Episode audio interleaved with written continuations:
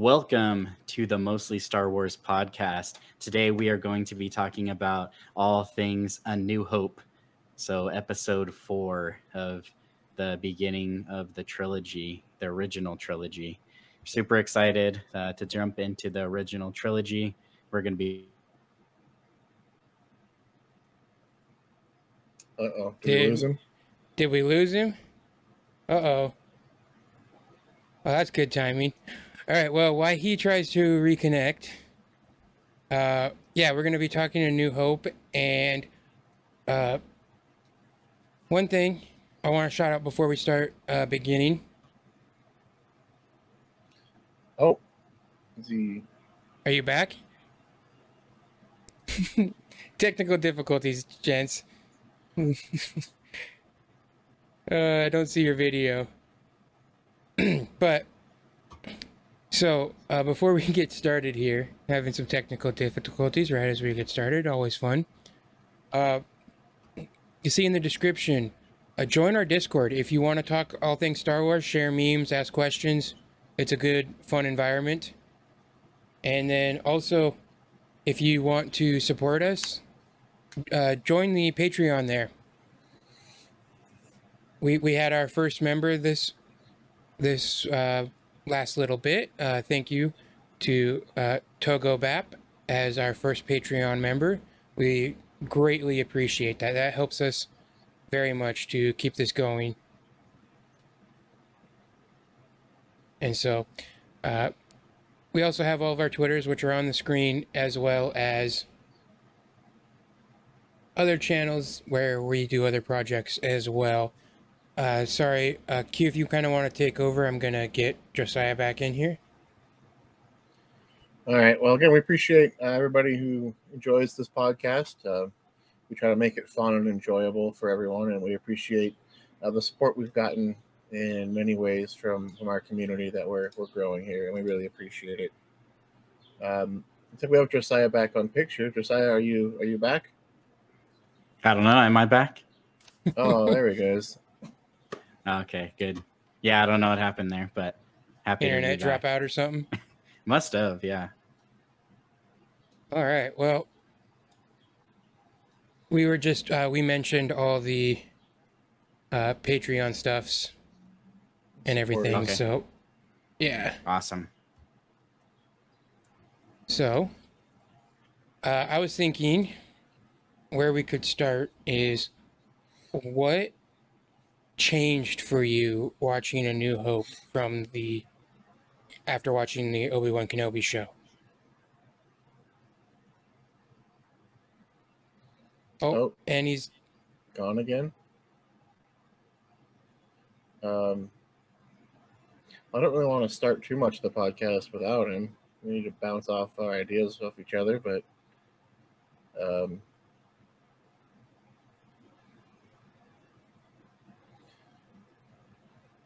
okay. Focus on me because I don't know what we're doing. um well okay so We, we need to yeah get we can we can kind of we can kind of give him a little bit but we also don't want to leave too much dead air you know Yeah, I understand. Um,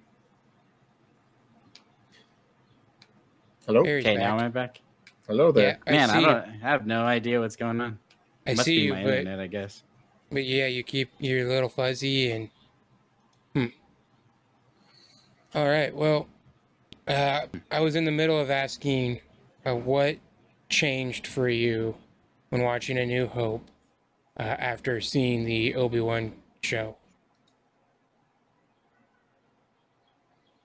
I think Well, uh, yeah, I could, I could, I could jump in uh, since I'm on, um, and hopefully I don't drop.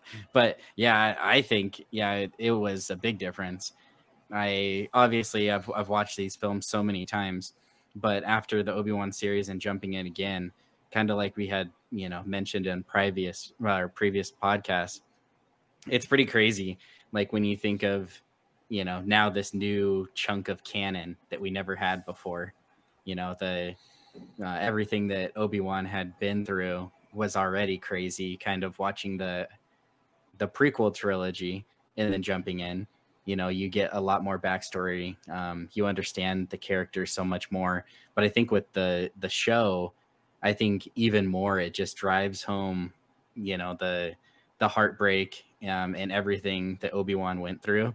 And so even though he's really like this you know space wizard you know kind of like you know otherworldly i guess you can say uh crazy hermit hermit guy right you start to understand a little bit more of everything you went through. And I kind of thought it was funny now, kind of seeing how Obi Wan really wanted to have this connection with Luke from a young age, and he was kind of held back, right? And so I think it's kind of funny in this one. It, oh, yeah, yeah. Uh, sorry if you kind of want to uh, continue his thought. Just I will continue to work on this. Um, yeah, Obi Wan. You can. I liked. it jumps. It comes back in for a second, and then it's gone again. Oh man. I see you currently. Uh, sorry, you were saying where Obi Wan had, where he where he is at this point. Yeah, I'm I'm not sure where I cut off, but um, yeah, I was I was saying I think this is kind of funny because you can kind of see Obi-Wan really wanted to have a connection with him, you know, while he was younger. And, you know, in, in some ways already start training him. And then on this one, it's basically like, oh, well, they're dead now, so you're coming with me. yeah, and I think for for me, the what changed the most is actually uh, Owen and Beru where mm-hmm. you kind of look at them not as just people in the way of Luke's progress and, and going out into the galaxy and, and making his his own choices, but more of they're just loving parents who care about who care about him. They're not just babysitting him until he's time to grow up or and yeah. move out. Mm-hmm. And and so it makes that not only that, but you you it it adds to you have to know that they didn't just go down quietly. They went with a fight. And that's yeah. all you think about the battle they must have had, it just makes it all the more tragic. I am kind of wonder how many stormtroopers they took out before yeah. before that and that's falling. and so and then the music there it just it adds to it the the drama and, and if you think about all that it just perfectly adds to all that and so you can kind of look at them with a new a new light really mm-hmm.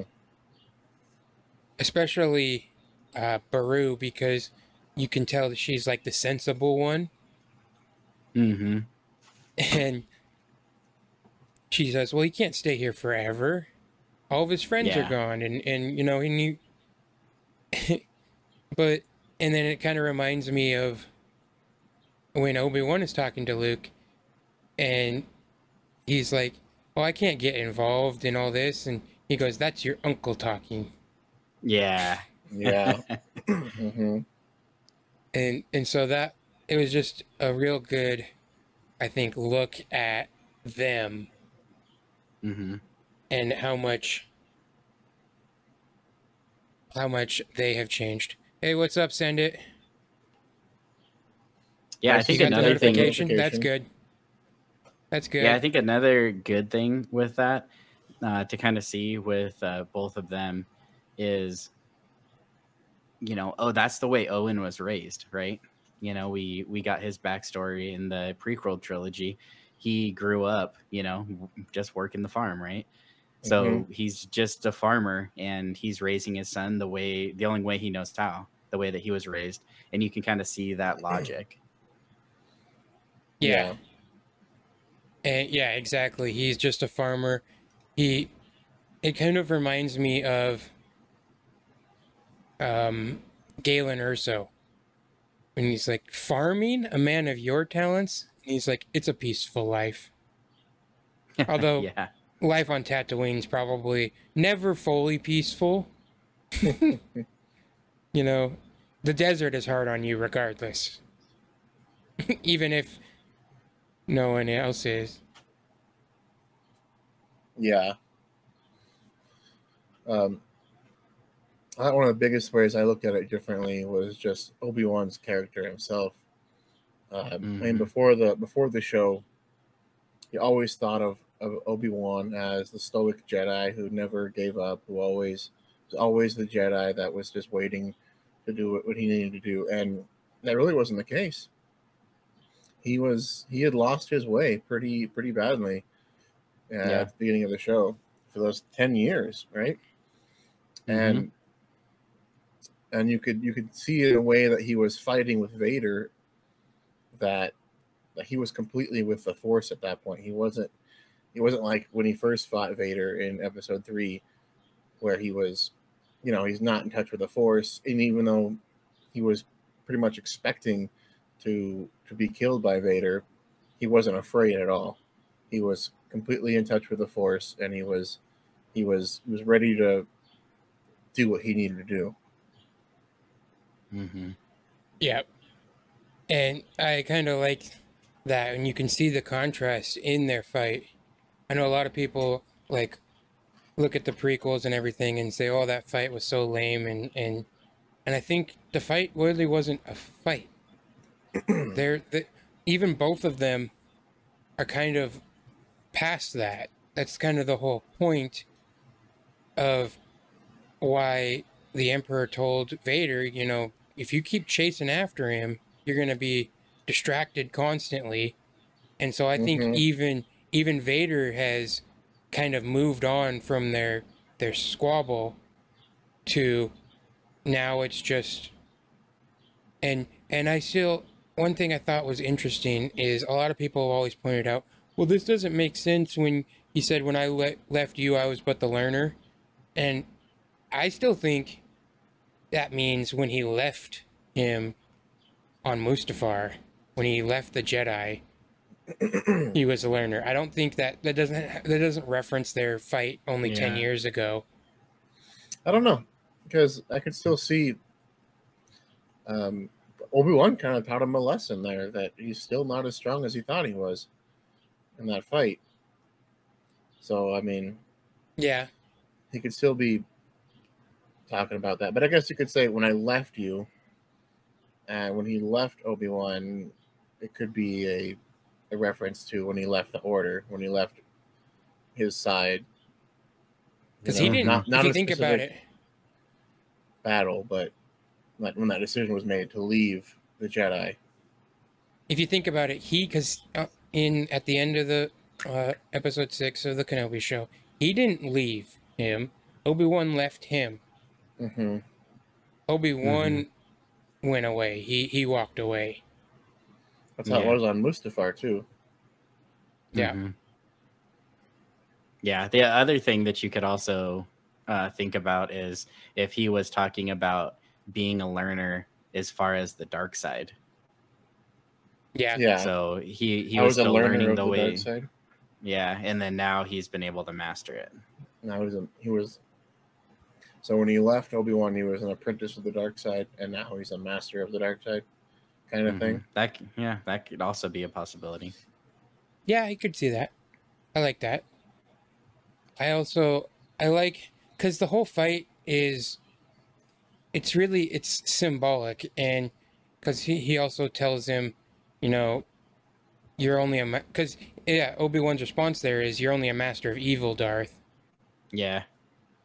And so he's still he's still saying hey you're not you're you're no you were no jedi master he's still rubbing that in. yeah uh, An interesting, an interesting thought on that line is he doesn't he doesn't say his name. He just calls him Darth. hmm like he doesn't care that his name's Vader. He knows Anakin is dead. Is what that's what Vader told him. You know, he killed Anakin, and and so Obi Wan doesn't even respect him enough to say his name. He just you know uses his title. Well, that's kind of Mhm. why he calls him Darth at the end of the episode of Kenobi, is because he's uh, Vader is told him that he killed uh he killed Anakin. Vader killed Anakin. Mhm. And that's Yeah. why he's he t- looks at him as just a puppet of evil. Yeah.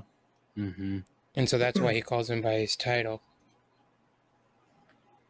Yeah. So- Another thing that I'd like, I don't know why I just saw this, but it, Perfect timing, Josiah. it like really stuck out. Okay, hold on, I feel hold on, like every on. time I, You I feel like it's, I feel like it's every time I, You start to Josiah? speak. I think that's what it is. it's like every time I start to speak, it cuts out. you're you're like Hmm. you started a sentence, you got like three words in, and then you were gone. You were like gonna say something important, and then just nothing. I Uh, feel like that in a way is kind of a good thing because you know then I always seems like I'm about to say something really good, even if it isn't. nice. But no, I I I don't. Okay, so I don't know if you heard it, but what I was gonna say is I feel like it's funny, like now rewatching it when Obi Wan wears his cloak, he has it like with the pointy top, right? So he like really looks like a wizard, you know. And I I guess I still never really thought of it so much like the cloaks and stuff, especially through the prequels. I never thought of them like that, and they never really like stood up like a cone so much. But like Yeah. it definitely was like Obi Wan is like definitely like a wizard. Well, that's what Owen called him. You know, lost wizard in the desert. Mm-hmm. That's so Yeah. wizard, Annie. Yeah, see, that's a good thing in Star Wars. so, uh, I was gonna say something about about the fight. Oh, the fight.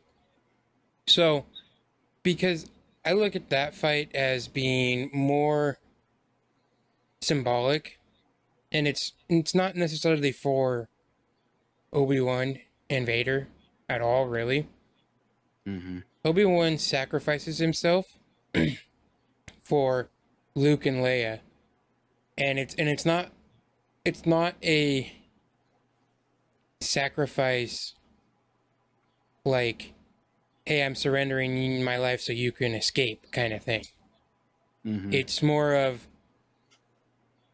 this is your fight. You are the the adults taking this world now, and in and you need this is your fight, and it really symbolizes. He, he's showing them what needs to be done. If you need to go to this extent of sacrificing your life for for this cause, it's that important Mhm. and and he's just showing them this is what needs to be done if if you need to you know you need to go this far and Mhm. so I, I that's the way i've always looked at that fight I, I get it's a little slow it's not i've seen the the reimagined one that's Yeah. it's cool but i just don't think it fits i think this more fits the tone Mhm. Well, I mean, it's this isn't a, an imagined universe, and it had to start somewhere, and the technology just wasn't what it is today, obviously. And Mhm. oh yeah you, if you can't enjoy it because of that, then I don't know. There's There- other movies you can watch, but There are some it's- it's- instances- It's, just something you need to you need to look past. I mean, it was amazing for its time, so Mhm. so there was one will thing I noticed on my rewatch, and I had never noticed it before, but I have noticed some of those older. This is obviously the beginning of the building of the universe. So, when they find the uh, sandcrawler, and all the Jawas are dead, and they find out that their uh, stormtroopers destroyed them, and Luke goes, if they trace the robots to the sandcrawler to the Jawas, then they'll trace them back home. And I just I was caught off guard by he said robots. Mhm. I was like, I've never thought Yeah. about that before. I've never heard that line. I, I mean, I've heard that line, but I've just never caught it that way because obviously in Star Wars, you would never call it a robot. They're droids. Mhm. Yeah. And so I, I was watching and I was like, oh, okay. Some some instances you can see that this is the beginning and Mhm. and it was just you know, there are some things like that. Mm-hmm. And then yeah, I think also the the dialogue where he says that Darth Vader was a Jedi. hmm You know, it's, it's another thing. Like people have kind of went back and forth once again, like you've brought up before, like head headcanon on how that could work or make sense. But the Yeah. reality is, I think like what you said, it was just kind of a, a miss in the script. It would have been better if he said, you know, Sith Lord, you know, or Lord of the Sith or whatever, you know, instead of saying that he is a Jedi, because obviously Darth Vader's not a Jedi. Yeah, and that Yeah. that's also in uh when uh Tarkin is talking to Vader, he says Mhm. uh the Jedi the Jedi are all dead. Their their light has gone or their fire has gone out in the universe. You, my friend, are the last of their religion. Mm-hmm. Yep. Yeah, it's just, So- there's just terms that I don't think were were known of yet or, or decided on at that point. You know. Mm-hmm. And and they all seem fine. If you were to when you wrote when the movie was made, they all everything was said was fine.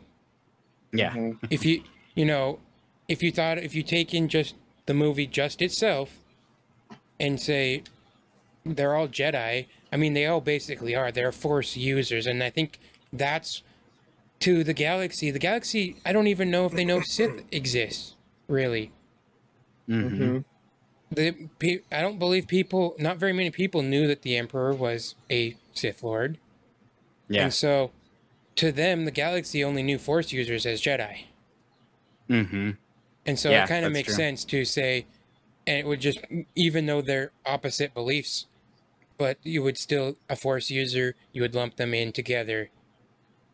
Yeah, that kind of dates back to the uh, the old Republic era, when uh, like the Knights of the Republic game, the first one, it takes place during what is called the Jedi Civil War. Right, it's the Jedi versus the Sith, and there's there's thousands of Jedi on on both sides, Jedi and Sith, fighting each Yeah. other. But the And at that galaxy time, they were just called sees it. Dark Jedi. Yeah, Mhm. and so the the uh, the galaxy just sees them all as Jedi fighting for power, even though Mhm. you know there's there's Jedi and there's Sith, but to the galaxy, Force users are Jedi. Yeah. Yeah, for sure. And I think kind of going along to your guys' point too, when you know, when we first see Leia, she's basically saying, This isn't gonna stand. you know, you, you can't do this to me. So she's basically relying on Palpatine, you know, in a way to be like, because who's she's gonna, you know, bring a grievance to? She's gonna bring a grievance, like, look at what To the Vader Imperial Senate. to- Right, exactly. Which in essence is Palpatine. So, like in a way, like you're saying, you know, they're they're you know, she's she's basically still relying on the fact that you know things like this can't happen. Do they happen? Obviously, you know, even like Luke says, like you know, do I like the Empire? No, I hate them, but there's nothing we can do about it. You know, kind of in a way, you're still The Jyn Erso uh, effect. you're working with what you have. Yeah, That- it's not a problem if you don't look up. Yeah, Yeah. yeah, I love that line, and that that is another movie that it it so much adds to this movie. Oh And yeah, it's such um sorry i keep keep losing josiah there yeah. um, when I when I was watching the, uh, the space battle, I'm a sucker for space battles, and I was like, oh, I just want to watch Rogue One again with all that, Yeah. with all the uh, the old audio that they took from unused clips from A New Hope. hmm yeah the the uh i i feel like some of the the two best space battles are the death star and the death star 2 in return of the jedi and i get why the prequels kind of stayed away from that more or less because that's just not how the story was the story didn't involve that kind of stuff but I just I am a little disappointed that the sequel trilogy was as lackluster. Uh, uh, at that, Yeah. especially especially because it seemed like we were gonna get that big battle in Rise of Skywalker. Yeah, Mhm. but it was like everybody showed up, oh, and then it was over because they were Yeah. so good. They won. But then, but then, but what's also disappointing, what was a little slightly disappointing for me on that was, wasn't the fact of the battle itself, but everyone shows up and then we're still just focused on Poe. We see the Millennium Falcon in a couple shots, but it's like, where are these other ships? I want to see some of these other ships in action. You know, they could have just added, Mhm. they could have added ten minutes of a battle up there, and it just would have been sick. But Yeah. anyway, I'm getting away from the point on A New Hope here. But but the new the A New Hope battle. Well, one, the music, especially when it's just the four Tie fighters Mhm. uh, attacking the Millennium Falcon. Dun dun dun dun dun dun dun dun dun dun dun. dun. It's just, it's so good. Mhm. Yeah, the um, I just I just to have the movie pulled up on the screen. I just checked it. The space battle in this movie is 12 minutes long Yeah. from when they Mhm. you know lock S-foils attack position to when the Death Star blows up. That's a good that's a good long portion of the movie. Mhm. Yeah, the only the only thing is is unlike uh with this with A New Hope, it's one of the few movies that really only has one thing going on at one time. And mo actually Empire Strikes Back has a lot of has a lot of one thing or or two, Luke and then the group. Mhm. And it's all not until Return of the Jedi where you get the the three separate things going on with with the the battle on Endor, and then Space the battle. space battle with Lando, and then Luke, the and the Emperor Invader. Vader. hmm Mhm. and so it's it is interesting to do because I think of like the Phantom Menace, and they have all those separate things going all all at one time, and but but here, the only thing that's going on during the battle of the Death Star is the few times they go back to the rebel base and the few times uh, Tarkin talks. Mhm. Yeah. yeah, but that's Yeah. all still focused around this one this one thing going on, the space battle. Yeah. So uh, Presto says that it's a classic, and yes, it's a it's pretty simply writ- written when you think about it. Uh, he says just good guys fighting bad guys with magic, space magic, and and uh, space fights thrown in, which I, I agree. It's also the uh, coming of age adventure story hmm uh, of of learning to go out into the galaxy as well. And so, yeah, it's pretty simple. And you know, George's famous words that Star Wars is for twelve year olds. And so, yeah. Yeah, and this is probably the most classic version of that Yeah. in, in, in, in its in its simplest form. And so, but yeah, the the space battles, the the the tech, the way they did these movies was incredible. And in fact, uh, I don't know. I know Q. You watched the ILM trailer. Did you? Were you Mhm. able to watch it, Josiah? Yeah. Yeah. I'm I- super hyped for that. I think that I think actually think that that could be something we could cover on here. Oh Yeah. yeah. Even just even Oh, yeah. just Big time. even if it's not all Star Wars, we could throw in some Jurassic Park and stuff and all the ILM Pixar stuff. I think that would be a fun topic for us to to discuss on here. Oh yeah, for sure. Yeah. Um, they they did such an amazing job with this film. I mean, He- uh, special effects studios weren't a thing at that time. Mhm. Like Yeah. it was all in house by a, a very small group, if not just one person for all the big uh, film studios. And then George was like, "Well, I need all of this," and he cre- basically creates ILM or hires these guys to create I- ILM, Mhm. and just groundbreaking work they did for this film. Yeah, I think the other thing to think about with this film. Am I still there? Yeah. Yeah, okay. you, yeah. is the fact that so this was the first Star Wars movie, right? So mm-hmm. every single character, every single person, every alien, every animal, every ship, everything was brand new, seen for the first time. And I think that's something that you know, like Quentin had said, the going back, like there's a lot of it that's kind of like, ah man, that's a you know, the CGI is a little weird or the fights are slow or whatever it might be. Like that's something that you can't ever take from it. Is that was the induction of the world into Star Wars and meeting all those characters for the first time. I think going back to how it's better, it's so much better now that we're we saw the prequels, now that we see the Obi-Wan show and some of these other shows that are just it, it's making it so much better because we're we already love those characters but now we're getting to see them in a more modern times setting a more modern you know like with modern effects and and things like that you Yeah. it really even like going back to it i wasn't focused at all on like any of the the effects or cgi that was a little weird like i didn't even pay attention to that at all. I was just remembering how much i loved all these characters and seeing them for the first time how much i was like it's perfect. Han and leia like their interaction is perfect. Han and luke it's Mhm. amazing. You know chewbacca is you know falling in love with him for the first time.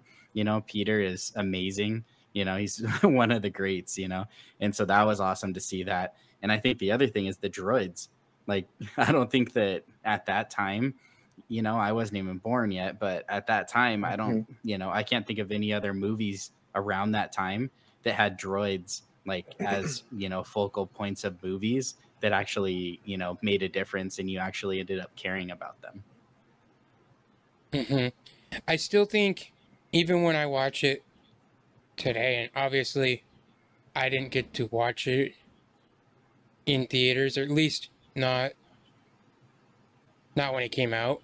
I did I did get to see I think A New Hope and Empire when I was a little kid when they did the re-release in like 97. mm-hmm. So I did get to see those in theater, but and I was only 6 or 7. So Mm-hmm. I was real young. But when you watch it, you can feel the sense of wonder that it really provided. The opening scene with the Star Destroyer and just Mhm. this the sound and and let Mhm. me tell you if, if you ever get a chance to watch it now with the, the Dolby Atmos oh yeah uh, remaster, it is so good. It is so good. But I think that scene, the the Death Star, and the blockade runner, and just the opening scene is just so good. And then the other scene that I think they've tried to recreate it. Uh, JJ tried to do it in The Force Awakens. The cantina scene.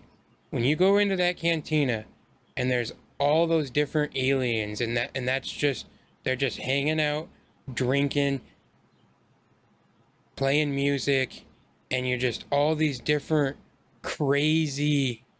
That that's where you feel like okay, you're in an you're in a different universe. You're yeah you're really somewhere else Mhm. and there all these different species of of characters it just it, you you can still feel the the wonder of the show Mhm. and that's that's just just the the set designs and the the stuff that they had to the costumes that they had to make and they made so well Mhm. and yet so cheaply. Uh, Mhm. Mark Hamill has a quote. Do you guys remember about how how cheap it was? I'll have Mm. to look it up. someone else can.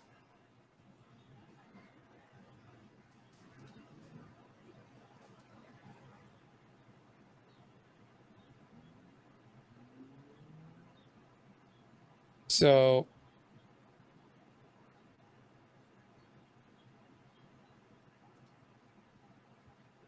uh, well, one hit the lightsaber was basically just taken off of a handle of an old camera. It was basically the a handle of an old real old camera and they like added they glued a couple pieces to it and that was it. Mm-hmm.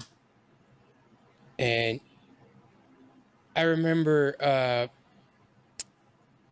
oh it was a someone who was uh doing set design for The Force Awakens and he he got to talk to Harrison Ford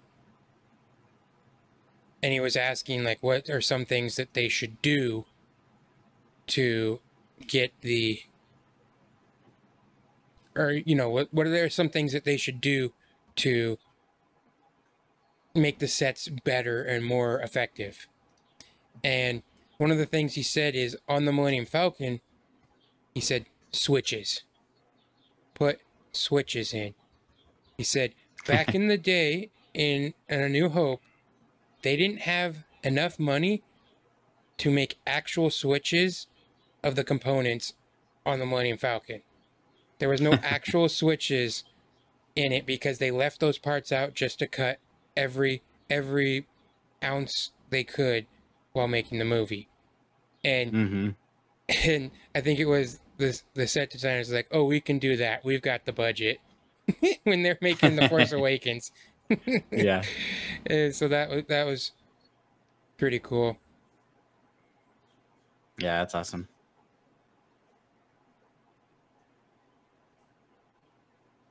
But yeah, this movie is just the it's where it started. It's where Mhm. Mm-hmm. everyone realized their love for Star Wars, the magic that is a lightsaber. Mm-hmm. And and you know, so one thing I was I was watching and some of the the blasters they look more opaque, Yeah. but I'm also like after watching it I'm kind of like I kind of wish they still were more like that. They look they maybe not more real, but more I don't know. I don't know what what how to describe it, but it just I like the the look. And one thing I've always noticed too is in those Exactly. older days, Were you You talking can- the the blasters themselves or like the blaster bolts they fired? the bolts Mm-hmm. because they're a little more see-through and they don't they don't quite glow as much. But one thing I've all I've always noticed too though when making these movies, the effects of the lightsaber, it's clearly obvious that red is a much easier color for them to add. Yeah. Because when you look at Vader's lightsaber and you look at Obi Wan's, you can clearly see that red was easier to add in Mm-hmm. than than the the blue was. Yeah, for sure. Yeah, I think just since we're talking about blasters, I I that is another thing I kind of noticed on this and it gave me some flashbacks to like Padme, but like in like the blasters that they have on Naboo. But like Leia's Mhm. blaster is like sleek and sexy. And then, you know, like the other like the other blasters are like kind of like, you know, chunky, like obviously they're military grade or whatever but like the blaster that she has are like oh man that's a nice blaster there Yeah. It just everything from Naboo is like that. yeah I feel like Alderaan's not really any different either. yeah It's it's very nice and Mhm. clean. And then the Empire has to go and destroy it. Jerks. Oh, that was so hard to watch. Like you know it's coming, but man, seeing Mhm. Alderaan more Yeah. in one show was just Mhm. amazing. yeah It's- and i feel like it it comes so quick in this movie i don't remember it just being so fast you know like I don't know. That was that was kind of crazy to me too. I was like, man, it's already that time when I was watching it recently. I mean, it's an hour into the movie. Yeah, Time just Yeah, flies but- when you're watching Star Wars. that's true. Yeah. Mm. Uh, I I like the uh, the medal ceremony. the music is so good, Yeah, and I think it's it's pretty it's interesting that they would even have that kind of ceremony, and I think that's again just because it was the way in the way it was, and it wasn't necessarily thought of as a bigger universe that it turned into. yeah, Because my first thought when I was watching it is like, why are they doing them? They, I mean, they won a victory, but the Empire is still out there. Like yeah, the Yeah. Imperial Senate, the Imperial Senate doesn't exist anymore. This is this is just like a, a battle. yeah. yeah. not not only that, but I'm also like, wait, is this still on Yavin? Did they take the time to uh, do a medal ceremony of all these people when the Empire knows where their base is? Right. Before move, it doesn't look like Hoth, so don't yeah, I was I was assuming that's where it was. And the other thing that um, when I was watching that, and maybe you guys felt the same way, was I feel like it was showing how big the rebellion is. And Yeah. then now going back and watching like Obi Wan, the the show, I feel like that was an a cooler scene. That was like more.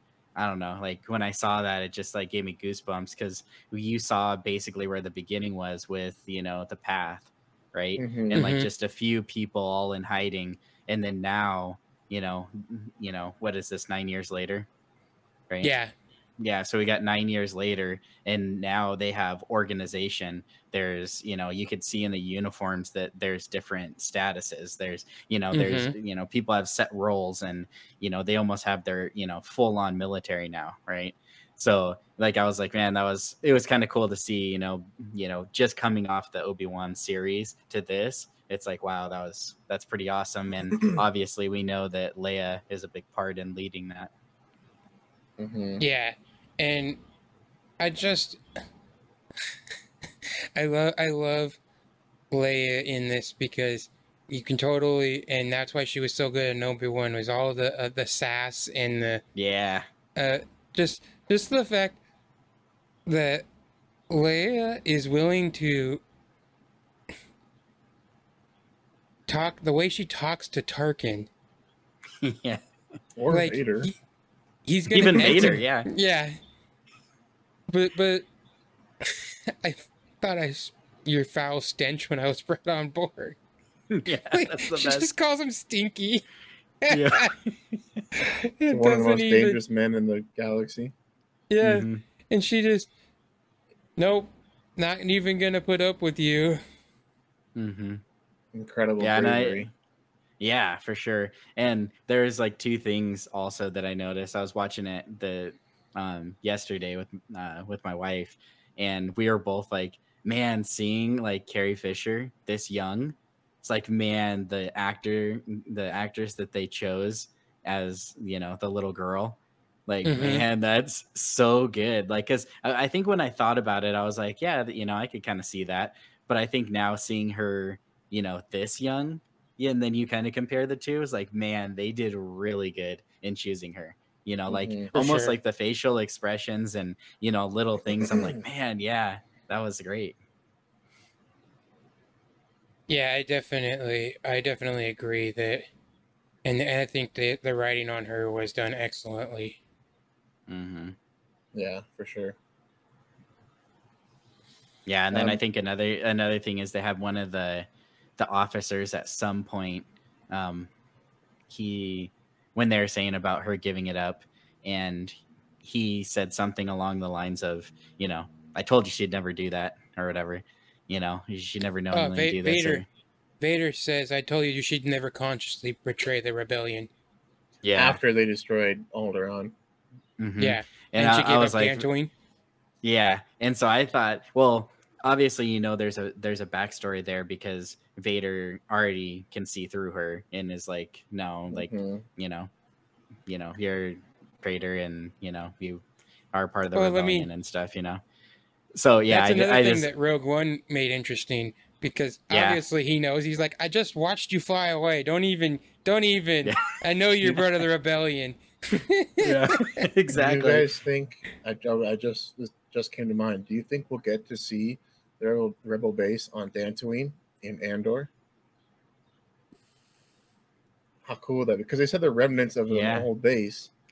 I feel like yeah, That I would feel be like so that. cool. I want to see it that. would be because they've actually like that's not even the only time i think there's a few other times that they've mentioned it you know in like other star wars pieces you know whether it's like just you know comics and things like that so i think that that would be super cool for definitely like any hardcore fan you know to be Yeah. able to see that because it'd just be it'd be such like a you know a cool you know a tie-in to once again making that line like mean something you know Well, I love it because um, in the Knights of the Republic games, Dantooine, there's a there's a Jedi enclave there. And that's a, a large part of your your story is on Dantooine. And Mhm. that would be so cool to see it live action, see what they get to show us.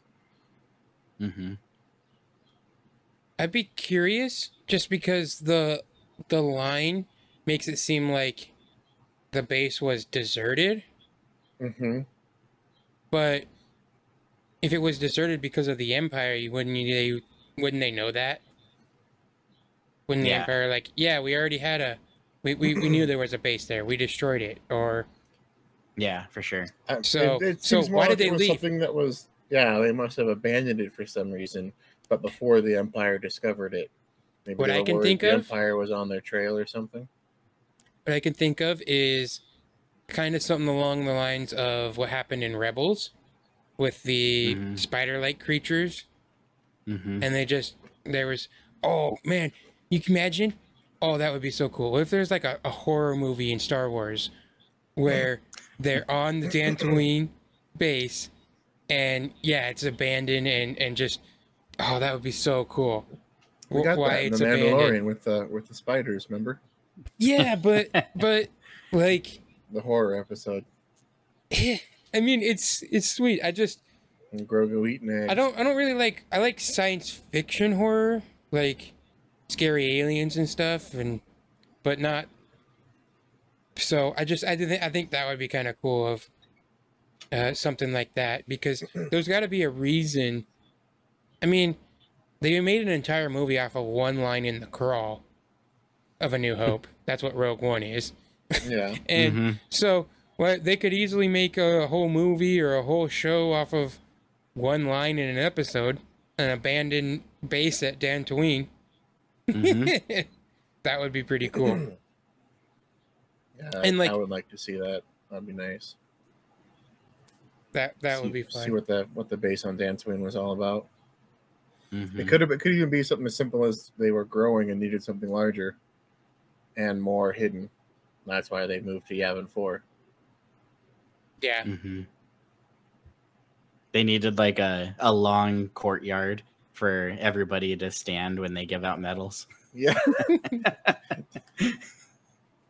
yeah, basically. uh, and take that time. I mean, that uh, oh, see that what that makes me think of is like, were they giving out medals after the Force Awakens and see because they just showed up. They're like, we know where your base is now. We're gonna show up and destroy it, and you Mhm. get the start of the Last Jedi, which that makes that makes more sense than giving out medals.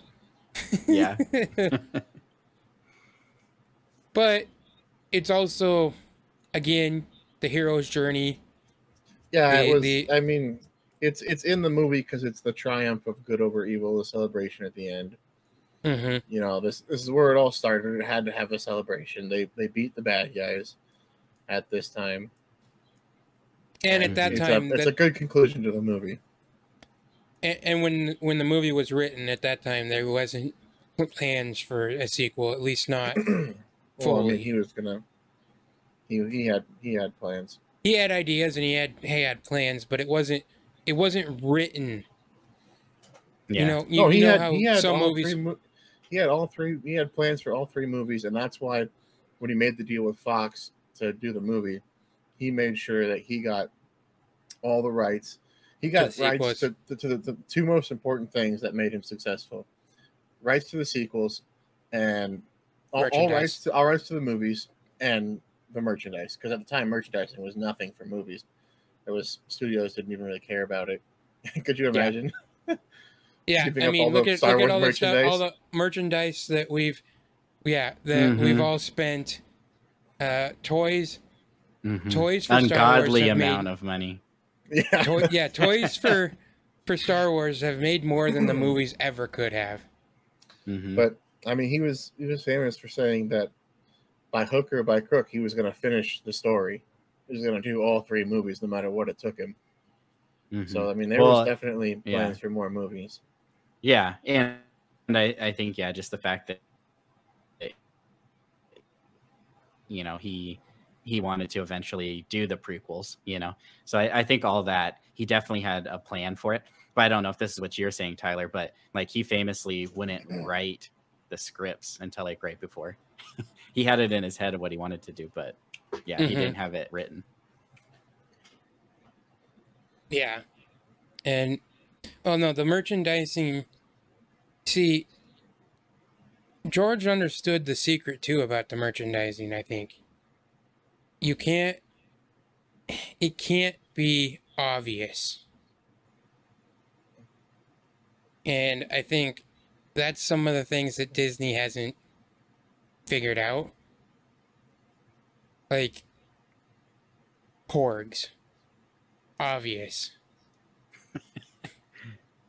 Oh, you mean in the movies uh, they pla- plant things that will become merchandise? Yes. Mhm. Mhm. And I think when, when I think of that, the biggest is uh, in the original trilogy, the Ewoks. That is Yeah. the that, that is the probably the most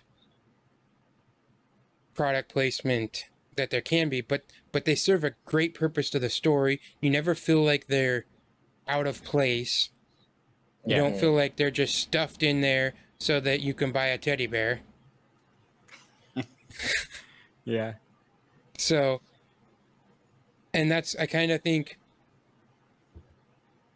Uh, so so that's that's why George was such a master at it. That he's he's the action figures, you know. Um. Oh, what's the Star Wars parody? Spaceballs. Spaceballs. So when they were making that movie, they actually had to ask George if it was okay if they did it. And he gave them permission to do it on the one basis that there wouldn't be merchandise created for the movie. No action figures, no toys, none of that stuff. Because he said the lawyers will say that it's too much like Star Wars and that you stole it. Mm-hmm. And so he said, you can make the movie, but you can't make the toys. Mm-hmm. And so that's just the genius of, of George right there. Yeah. Um, well, we all know that uh, music plays a huge role in Star Wars. And at this time, in 1977, when the movie came out, was a huge disco era for the for. That's what it was in the 70s. Disco was huge, and everybody said that George was taking a big risk, not having, you know, popular disco music in his movie. Could you Mhm. imagine what this movie would be like with that kind of music? There wouldn't be anything. It, it would be a forgotten movie. I, I don't think, I don't I think the music plays a big enough role that there's a good chance it could have been. It doesn't because this the music that's in it makes this timeless. It will always be Mhm. good music, no Mhm. matter what. No matter what the fad is at the time, what music is popular, this will always be storytelling music. Mhm. Yes, and I and I, I agree with that because and I, I sometimes I watch some other songs or other other movies and I go, well, this who who listened to this song? And and I Mhm. think if you're gonna use normal artist music without writing a score unique to the movie, you have to basically use music that's already a classic. Mhm. Otherwise, you end up with songs that are popular for in 2020, but no one's heard of them in 2025. like, Mhm. and that- that's the thing. If you use disc, I think if you were to use disco music in this one, it would have been uber cheesy. I mean, just no one would have taken it seriously. And yeah, you just I just think it would have the the movie, the whole franchise would have not been one of the biggest franchises of all time. And Mhm. yeah, the the music just it just holds it together. And you're hearing you hear some of the same music from this episode created in 1977 in the Obi-Wan show that just came out half barely a month ago. And not even. And Yeah. cuz it just shows the timeless that is that music. Mm-hmm. Yeah, you uh, got to eat up there uh, Togo Bap. They'd have, yeah. uh, send it says they'd have to cast John Travolta for the disco music. I think are you are you, uh, are you thinking about Grease there? Send it. Oh You know man, he that, uh, could be. He said Hans Solo. He could be. He could be like Hans. but yeah, I think yeah, I think that would be that could have very well happened. And I think the other thing is like it, it as you progress in the story, even if you think of like Cloud City, they could have totally made like that a disco. You know, And, like Lando like has everybody dancing, or he has like girls like dan like you know, disco girls dancing like in some area or something. I could totally. I mean, I'm sure seen there that. is. I mean, there's there's the the girls dancing is in Jabba's palace. Yeah, and they have like the light up floor. You know, like the squares light up different. oh my goodness, that reminds me of that really cheesy Star Wars Dance Dance game that they did. Oh, it was one of the worst games ever. At least one of Oh, the I worst. Star Wars projects. Uh, it's yeah, it's like it was for like the Xbox Kinect, Mm. and it was yeah, it was terrible. Oh man.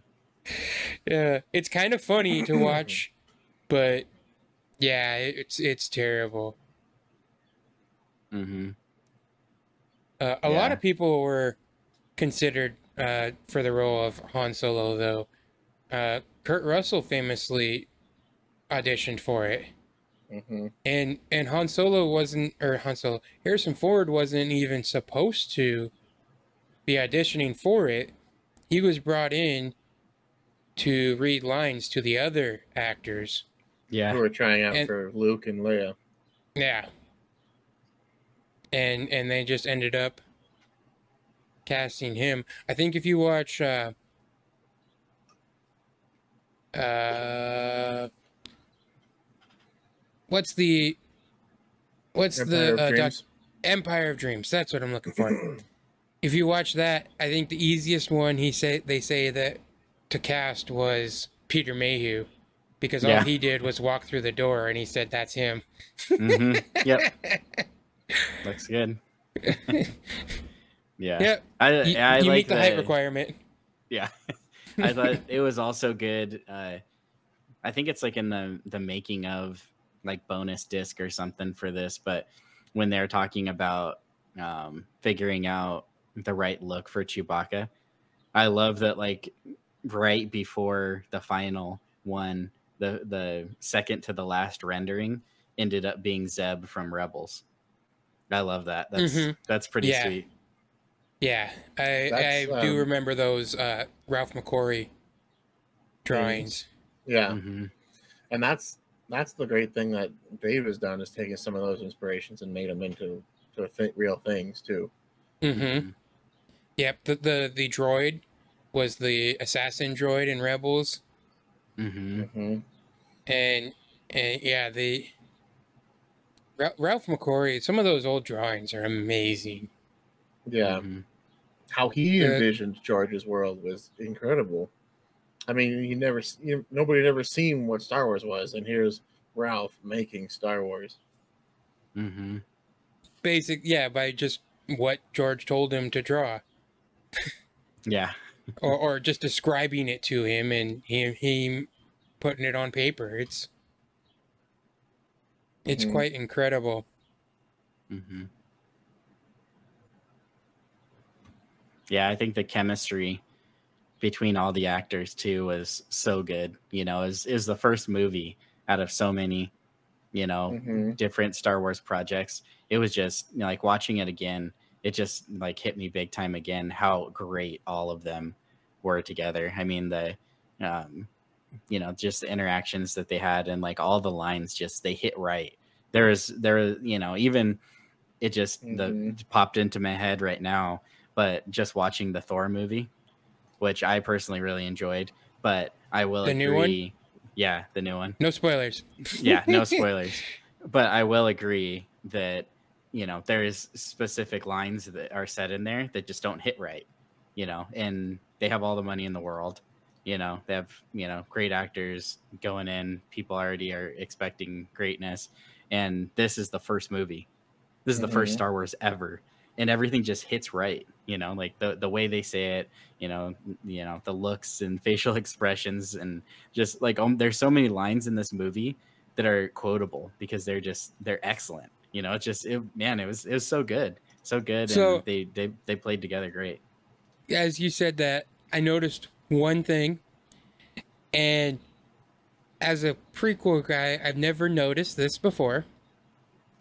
But when they're flying away from Mos Eisley and they're under attack by the Star Destroyers, Han says, "This is where the fun begins."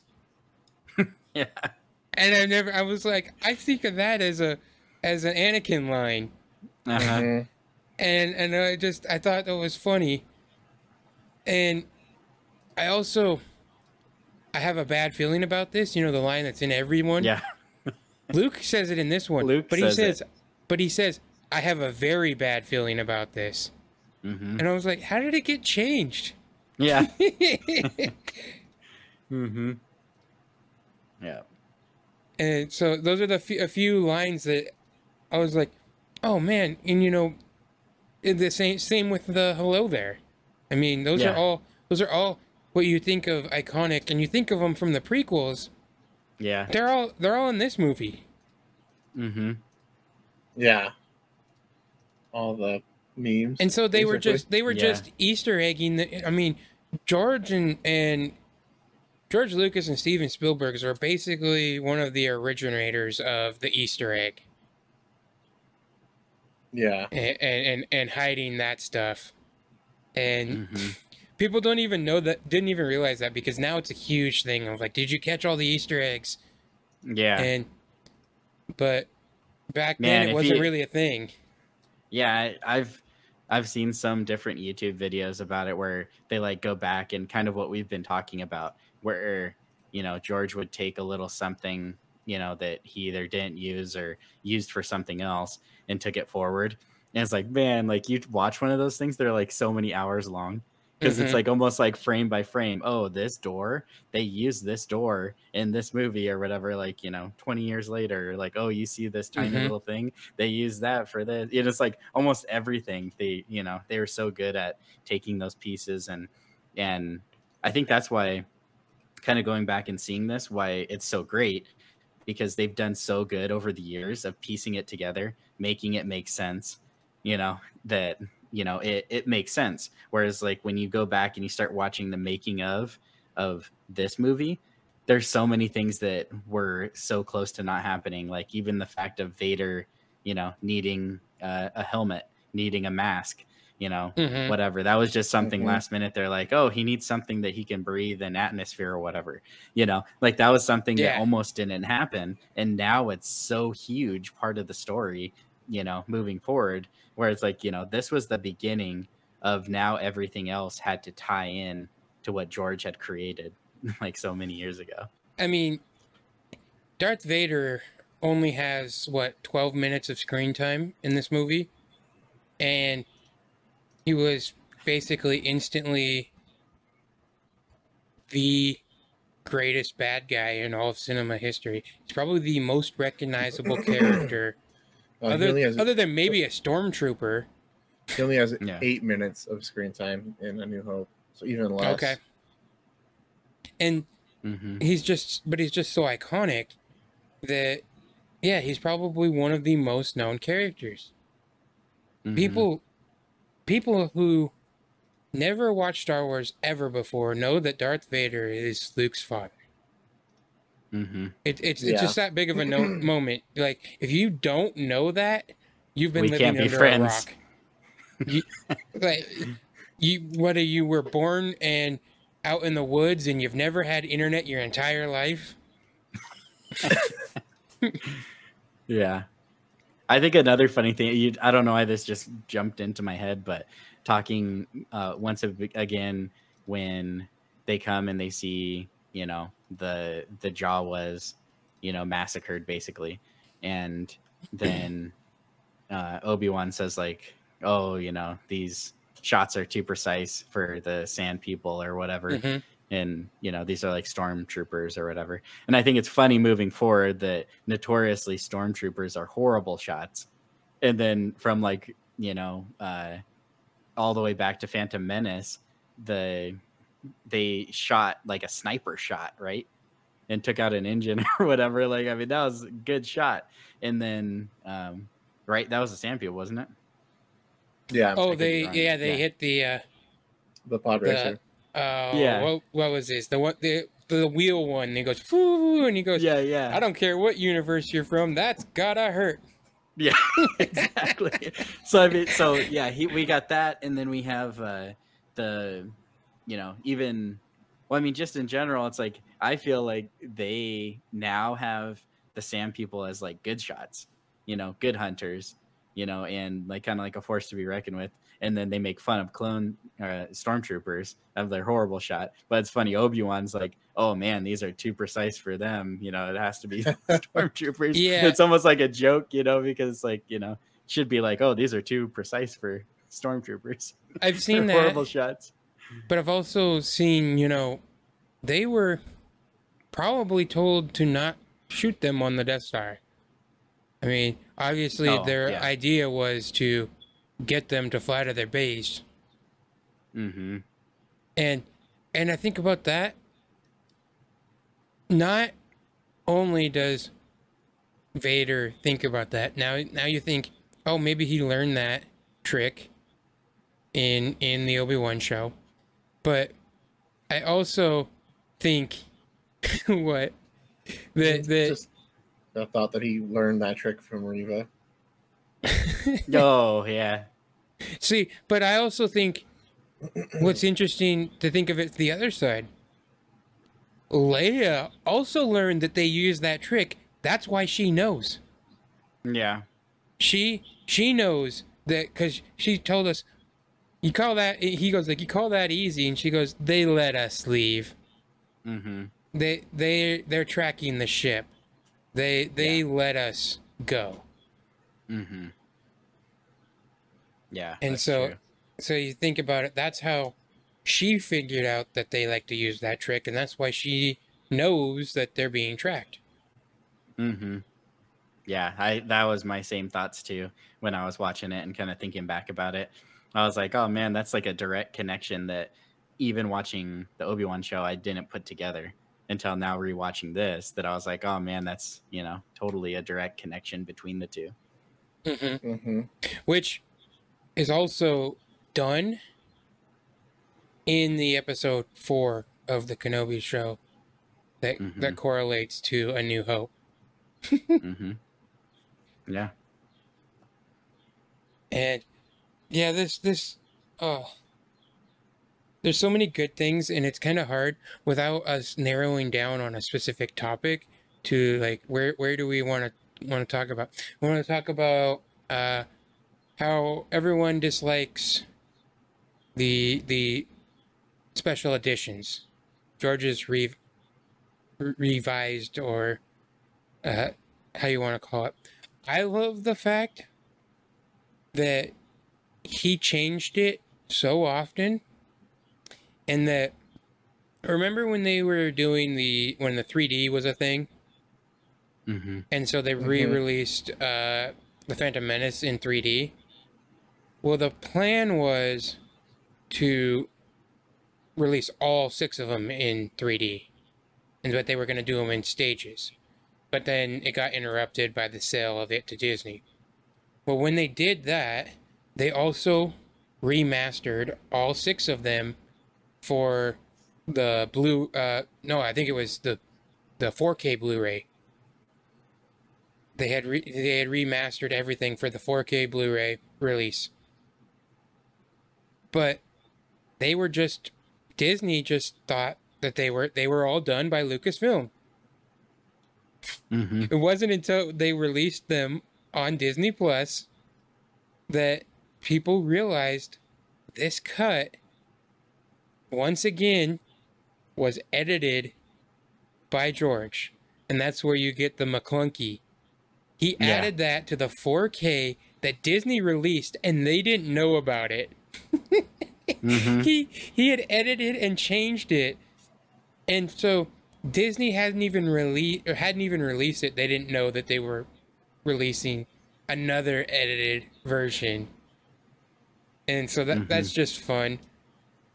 Well, And my, Yeah. my my biggest thing with the whole special editions and how much he's changed A New Hope, I honestly couldn't tell you what it, the original like theatrical version was like. It's been so Yeah. long since I've I've seen a, a VHS copy. Probably the only way you could see that is if you had an original VHS copy or whatever. I don't even know they have VHS tapes in this in this late seventies. Was that like the new thing back then? Probably. I feel like he even did changes from like theatrical to the VHS. So, like, Yeah. yeah, pretty much the only way to really see it is if you would have saw it in theaters. Mhm. Yeah, exactly. And I I mean I don't think any of the changes really take away from any part of I the mean, story. if you think about it, he made a change in like in 79 I want to say. He re-edited it when when they released Empire Strikes Back. He already made a change.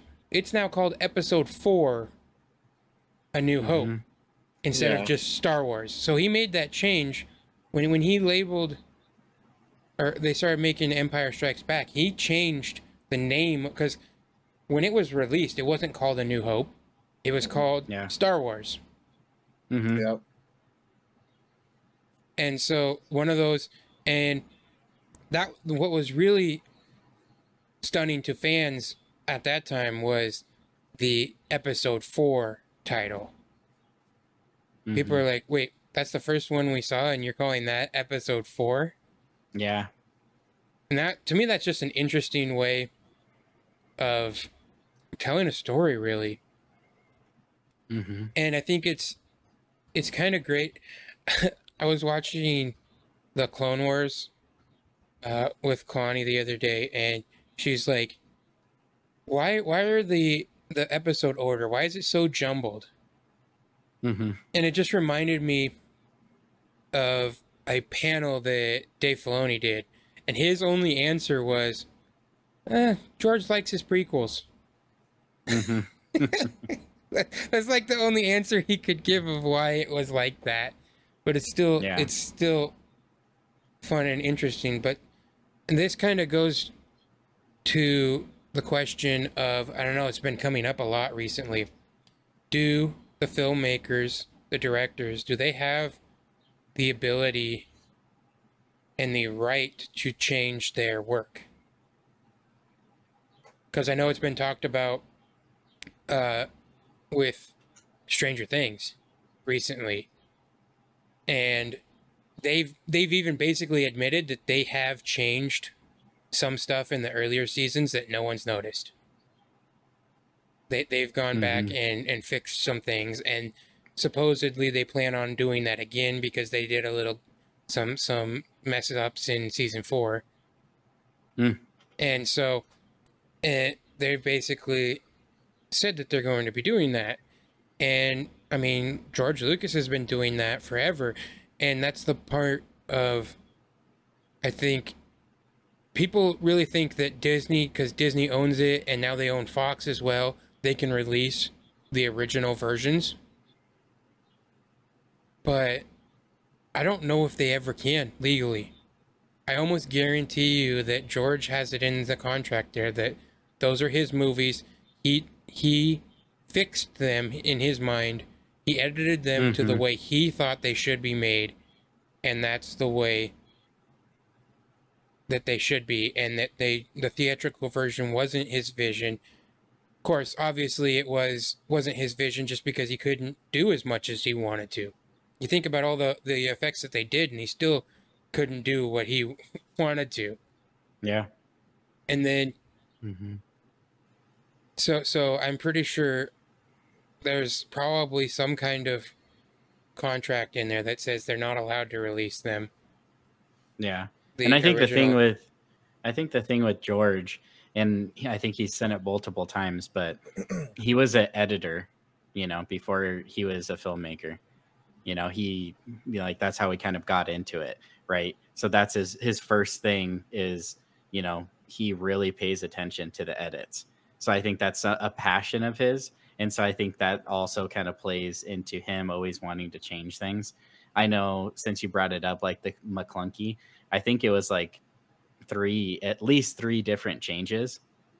And I think that one of them was because the character that he wanted to portray of Han Solo eventually wasn't, you know, the, you know, shoot first type of cold blooded mercenary. You know, he, Mhm. Yeah, I I agree with that that he wasn't he didn't want to portray him as yeah, the smuggler, the the hard-nosed killer. And so then that does go through the argument, well, Han shot first. And yeah, but who are we to say that's George's movies. Those are hi- that's his art. At this point,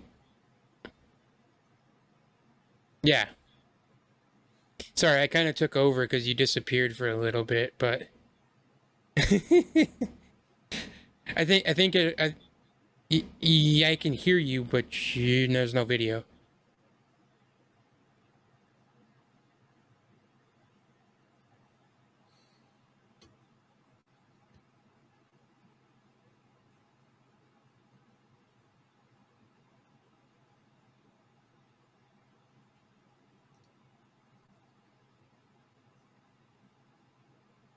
Yeah.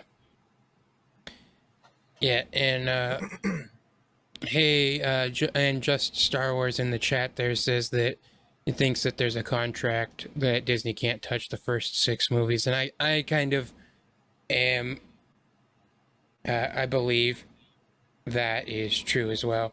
Apparently they can't hear you on the stream. Just if you're still there.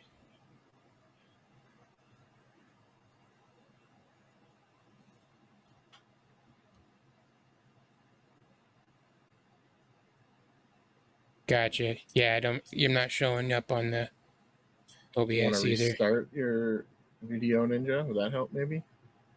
We tried that. Um, Yeah, we're we're we're trying to work on getting Josiah back. yeah, But we've been like having some technical difficulties today. Apologies. I feel like uh, the whole idea behind being able to change the movies later on, it's definitely a touchy shub- subject. But I feel like um, any Star Wars fan should respect that this is this is George's universe. You know, we have George to thank for all of this that we get to enjoy. So without him, we wouldn't have any of it to begin with, and it's his vision that is continuing to grow. So I feel like if, if he thinks that something needs to be changed, that we should we should be listening to what what he says. Yeah, and it goes along the uh uh it go, goes with it was his vision and even Dave Filoni has I think it was Dave or maybe it was uh, Jon Favreau has said that he George created the playground and they are the creators nowadays are just playing in what uh, George created. Mm-hmm. Ah, there you are. I'm back. Yeah, okay. Hello I there. see you. What Obi Wan Nice. always says. Nice. you get a little glow. Yeah. I could Oh, change. I could change my lights to to uh, blue. No, yeah, I, I think I'm I'm with Quinton there. You know, I I I don't see any problem with you know a, a filmmaker after seeing the completed work saying that's not the way I wanted it to be portrayed, or this is this wasn't my original vision, or something like that, and changing it. Um, I mean, I know Star Wars is is a is probably even more of a touchy one because you know maybe some of those specific part i mean it's a big passion for so many people but i think you know also sometimes the the parts that are changed you know it's kind of in a way changing maybe like your childhood or you know some of like the memories that you had first loving and falling in love with star wars. But yeah the way i look at it is if george looks back and says oh that's not the way i wanted that or hey i think it'd be like my original vision was you know to have these animals walking around and I just didn't have the funds or the ability to do it. So I'm going to add that. Or, Mhm. a, you know, like I want to have Han Solo step on Jabba's tail, you know, like do it. You know, like I'm totally fine with it. You know, if, if they're, if he, if he sees his finished work and feels like he can better it in some way, or he wants to change it a little bit so that a character is viewed in a different light, I'm totally fine with it. And I think it's it's a little bit different on a project where you know this person writes it, this person directs it, this person, you know, funds Yeah. it, whatever. But when it's George wrote it, George directed it, George, it's all, you know, it's it's his, it's his creation. You know, George's head Mhm. canon is the one that matters, right? Right. Like Yeah. it's it's his it's his baby it's his project i don't feel like if if he if his vision says oh it, it needs to look like this and not like that i would it'll only look like that because it was 1977 and my team had to Mhm. build a computer the size of a room to make it look like it did Yeah. And, and I would go along with that. The same reason George asked uh, Steven Spielberg and Ron Howard to direct the prequels. And they Mhm. both said no. And they said, no, this is your baby. You know you want to do it. You just, you, you just eat. Because I think, um, oh, what's his name? Who directed Return of the Jedi? oh Uh, that's, that's Ri- it's the one I Richard can something. Yeah, right? Uh, Richard Branson. Uh, no, not him. um, but I think he had said that with working with George, even though, richard he was- marquand yeah, Yeah. even with uh, him being the director, George was always there, and he said it was kind of hard to direct because it's really George that's the boss. Yeah. Yep. And so, and that is another thing. That that's why Spielberg and Ron Howard told him no, and said, "Nope, this Mhm. is your baby. You need to do it." And in fact, I've also seen people ask Spielberg if he would do a, a Star Wars movie now, now that it's part of Disney. And he said, "Nope, that's that's George's baby. I wouldn't I wouldn't play in that pay- playground." Mhm. That isn't now that isn't stopping him from doing a another Indiana Jones movie, but him and George worked on that together. Yeah. Mhm. That was both of theirs, their their projects. Yeah. Mm-hmm. Which that one will be fun. I can't wait for that. Um, Yeah. A, bi- a big reason why George had uh, he used other directors after A New Hope is because he was under so much stress filming A New Hope that he nearly had a heart attack. hmm It was the doctor said it was he was in bad shape from from all of his stress and anxiety from filming it, and that's kind of why he went that direction. Mm-hmm. I think he was also a new dad at that point, and so they had a lot going on. Yeah, and it, well, I mean, I can't imagine the amount of work that goes in to these kind of movies. Especially, I feel like it's probably not as much work as it used to be. Probably used to be a lot more work Mm-hmm. Yeah. and and now when when you say i want to design the ship you just send write up an email and send it over to the guys in the in the design department into Yeah. ilm and then then they make something you know Mhm. yeah, they make a, a rendering of it on a computer program yeah Yeah. Instead of like For here's sure. what it looks like. Make a model out of nothing. Mhm. That's- that's one of the cool scraps, make things. A model. It's one of the Mhm. things is like this movie in particular, A New Hope, changed cinema forever. Changed the way movies were made Mhm. Mhm. and everything, especially all the special effects. And it's one of the reasons why, for their time, for the time period, Star Wars has always been the best looking movie. You want to look at some movies with uh, CGI from 99? Yeah.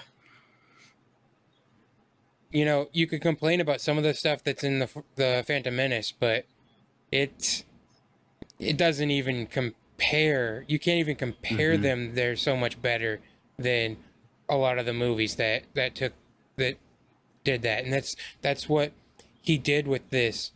The that's one of the things that Star Wars has always done right is move cinema forward. Mm-hmm. take it was the idea wasn't just to make a great movie. It was also how can we how can we do this better? How can we do this with the same quality but cheaper? That's what george's Mhm. idea was with the cgi you know uh i think kathleen kennedy said when they started doing the mandalorian that it was george's dream and and that's kind of the the volume was his dream of because he had said that someday people would be able to make these movies in their garage. Mm-hmm. and that and that was the idea. And that was the point of, of the cgi and pushing it forward and and all of his tech and the way they did everything. And just i mean you think about how the space battles were done with models Mm-hmm. Mhm. and and how they're overlaid and it, it's just it's just we come from a time where everything is so much simpler because Yeah. it's mostly just done on a piece on a computer Mm-hmm. and you think of the work and the time it took to make that stuff Yeah. Mm-hmm. Yeah, I think the other thing though too to to think about is the fact that George, whether it was making A New Hope or any really in uh, any of his films, like up into his most recent work that he's done, is he is on top of everything. He knows Mhm. everything that's going on. he's a micromanager yeah, big time. You know, like I I think it's difficult. i think he's also a him to- perfectionist as well Yes, that's what it is. I think, and I think in a way that is awesome that he's he does that. I mean, not maybe for his health, but since he is a perfectionist, he does like he does final sign offs and stamps on everything. So it's him, you know, like so he's not saying, "Oh, you did this bad, you did this bad," and I almost feel like that's why he edits his movies after because he's so hard on himself and he's like, "I made this mistake." not oh this you know this department didn't do what i wanted or this did he's like i signed off on every single piece of this movie down to the piece of clothing to you know dialogue or anything. Like he he's the one that said yes. And so when he sees it at the end he's like i made a mistake. I need Mhm. to fix it. And i think that's why for a lot of the people you know in the different departments that you know help make these movies come to life i don't think that anybody feels bad about it. You know like i don't think that they're like hey you took something i worked hard and now you're going to change it. I think they all feel like they're helping george bring it to life. You know they're it's not like it's theirs. I think that is also the reason why George sold sold it to Disney. Mm, Because my thought I've always thought, you know, he could have just said, "Hey, JJ Abrams want to make a move, want to make a Star Wars, want to make Star Wars episode 7?" mm-hmm. But I don't believe George could do that. At the very least, even if he had hired directors and, and hired all these people to do it, he's going to still come down every day and go, uh, no, no, no, that doesn't fit mine. Nope, we got to do Yep. it this way. And Mm-hmm. and so I think that was him wanting for new movies to be done, but knowing that he can't be over it Yeah. because this is like we've talked about, it's his baby, it's his creation, and he can't be tired basically if people are still making Star Wars that he could have a say in. Mm-hmm. Yeah. And I think like I, I love watching interviews of people who worked on Star Wars movies and how they felt about the project and everything like that. And I, I, I really love like when you get into like uh the art design of it, maybe the the look of a character, an alien or what they're wearing, things like that. And I love it really like brings home this point about George. I love when because it's so rare even to them they're shocked when they're like i created this thing and it actually went and like it happened you know like i did this thing and george didn't say no he didn't change it like at all. You know like I- it, it just goes to show you like george was over every single thing. Maybe some artists did a pretty close rendering but he still tweaked it here and there.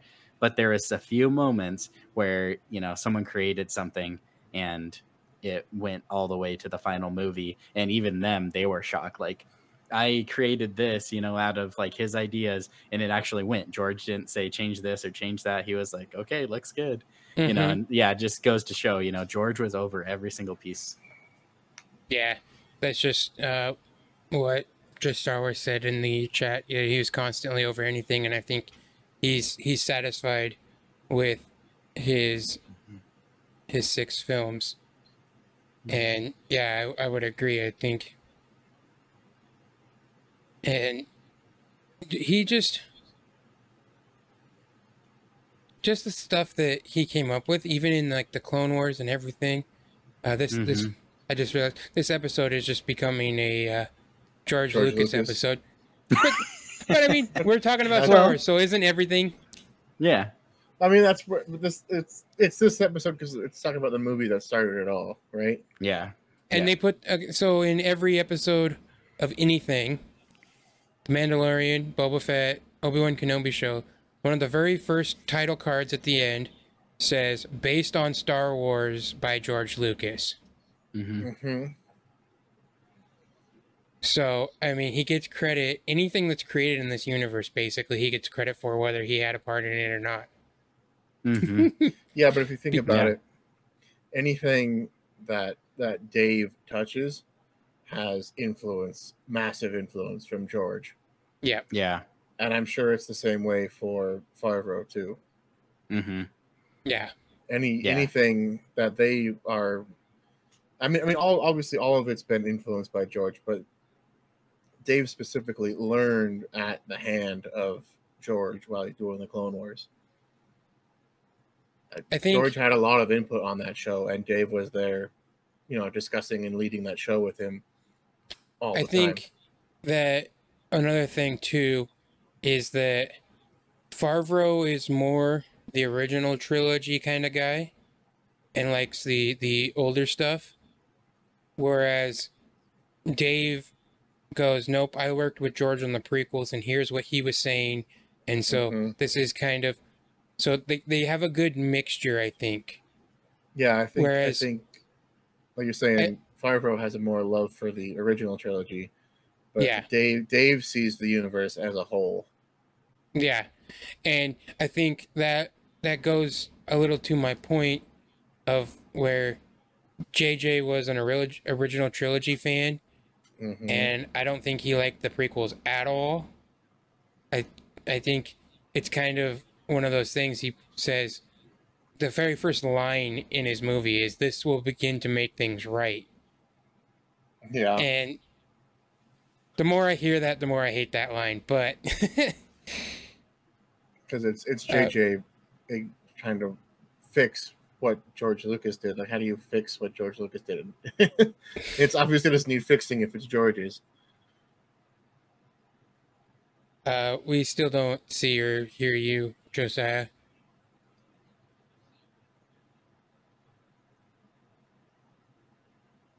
That's so weird. Uh, so yeah, and and George was saying so much about these movies, and he touched he tells such an interesting tale, especially in the original trilogy. I like I like how he was able to take A New Hope, which is uh I think uh, Presto had said it, but it's one of the better movies you could watch one off Yeah, Uh, for sure. without without any prior knowledge of anything, and because it's just the uh, coming of age adventure story, and I like that he was able to take that movie, which in itself is a complete movie, but also make it the first part of a trilogy. I like that. Just Star Wars saying this will begin to make things right should be the first line if they ever do a new trilogy. That's yeah, I can totally agree with that. Um, Are you still there, Josiah? Or...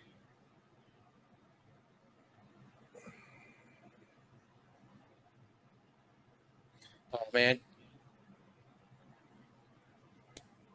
But okay, with uh that, you guys want to start wrapping it up then? Since since since Josiah is having technical issues, which kind of it it sucks, but you know we all have to deal with it. That's that such as life and technology. yep. So, um, I just want to say.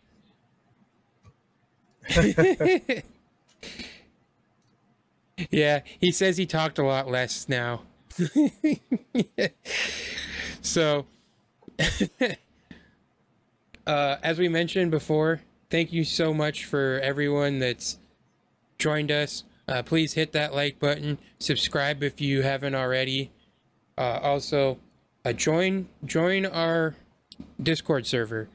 It's a good it's a good community, fun community, lighthearted. Uh, as most you know, we try to keep everything positive, especially when it comes to Star Wars, because it, it can get negative sometimes. So even even if we don't have, even if say the sequels aren't our favorite, we still try to find the positive. In Star Wars, there's always something I can always find something to enjoy in Star Wars. And so join our join our Discord there and, and we have good discussions. You can ask us questions. Uh, oh, uh, I think we and, and ask us questions there that might be able to answer on the show. Also, uh, you can support us on Patreon as well. We do have our first members. Uh, Togo Bap was our hero and he is our first member. And also, uh, Josiah's got his Twitter down there if you want to give him a follow. Also, uh, shout out to uh, his son's YouTube channel there, Hezekiah's Toys and Games.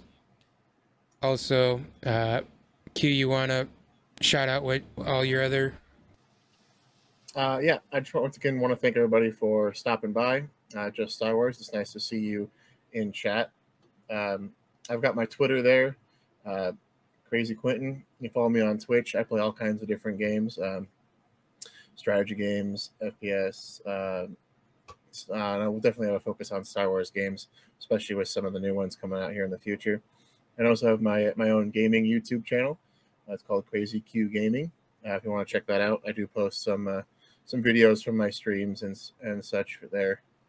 Again, thanks everybody for stopping by. Yep, and I'm just gonna plug my stuff as well. You can give me a follow on Twitter, uh, at Twitch. I'm Darth Canuck, and uh, my YouTube channel is Darth Canuck as well. And we yeah, it's mostly it's mostly games. Some could be some other stuff as well. Some adventures, just videos I like to post. You know, if you just want to hang out, go ahead and please uh, give that give a subscribe. And yeah. Uh, anything else you want to say? Uh, yep, I want to just ask you, Ty. What does uh, what does Obi Wan always say? He says, "May the Force be with you, always." Always.